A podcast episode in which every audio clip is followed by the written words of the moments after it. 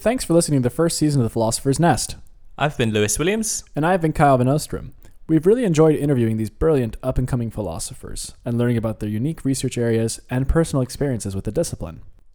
The first episode of season two will be released on the first Monday of September.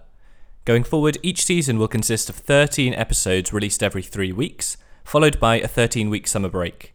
So, thanks again for listening, and we'll look forward to seeing you in September.